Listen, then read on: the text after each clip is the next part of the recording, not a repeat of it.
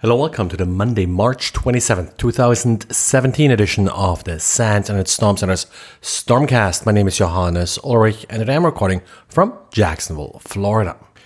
Over the last couple of years, there were a couple of issues where Symantec was blamed by Google for issuing bad certificates.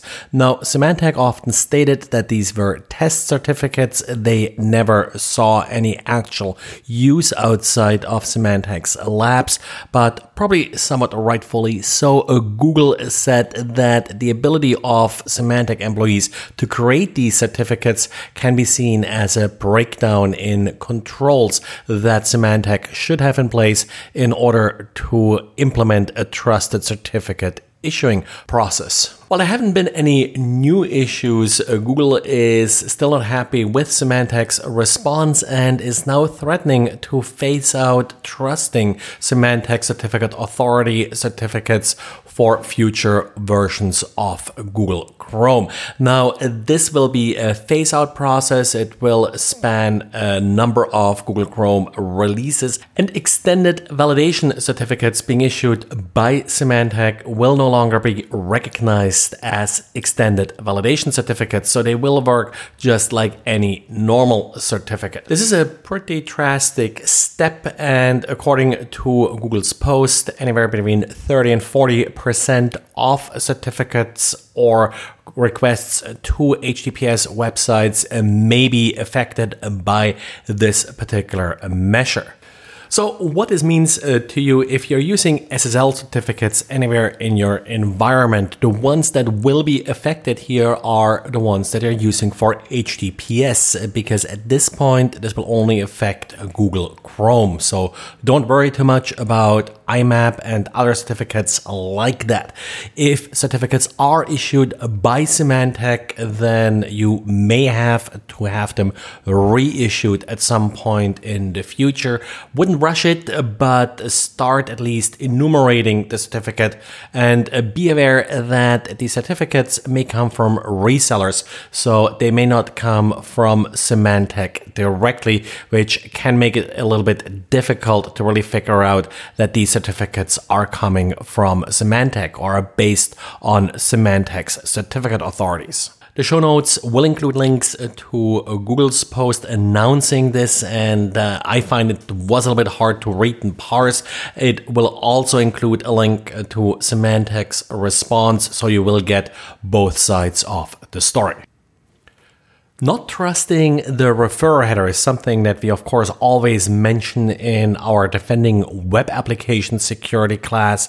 And this has, of course, been a huge issue in the past, where, for example, it used to be possible to just simply set the referrer with JavaScript.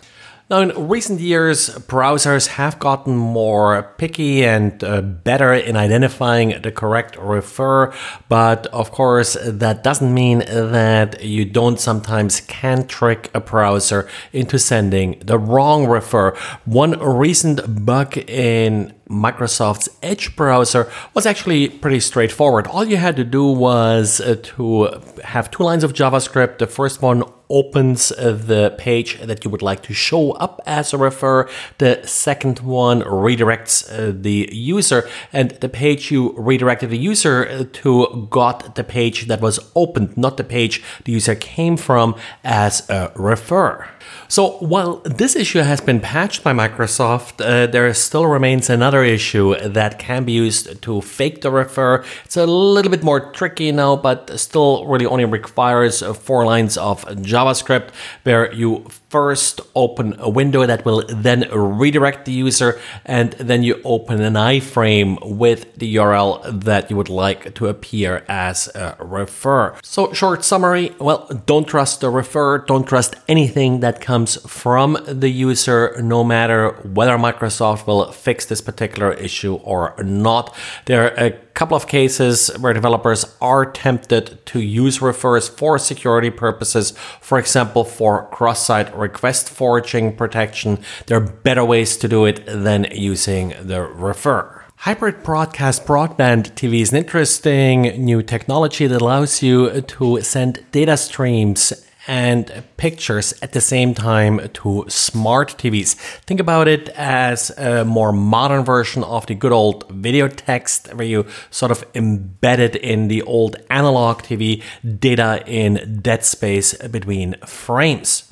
Now, given that uh, modern broadcast TV is digital anyway, of course, uh, there are lots of options to embed rather complex data structures in the signals that are then being rendered by browsers. Turns out that this exposes your TV to vulnerabilities that typically had been exploited via internet connections, but in this case, you don't actually need an internet connection for the TV. All the TV needs to be able to do is receive these broadband signals over the air. And of course, NetHacker just needs to be able to tamper with these wireless signals.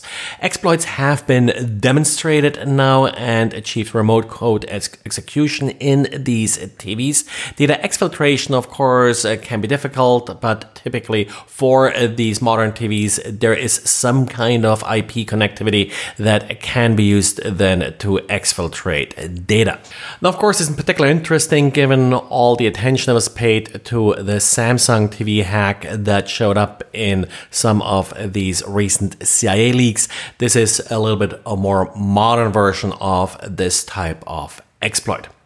Well, and that's it for today. So thanks again for listening and talk to you again tomorrow. Bye.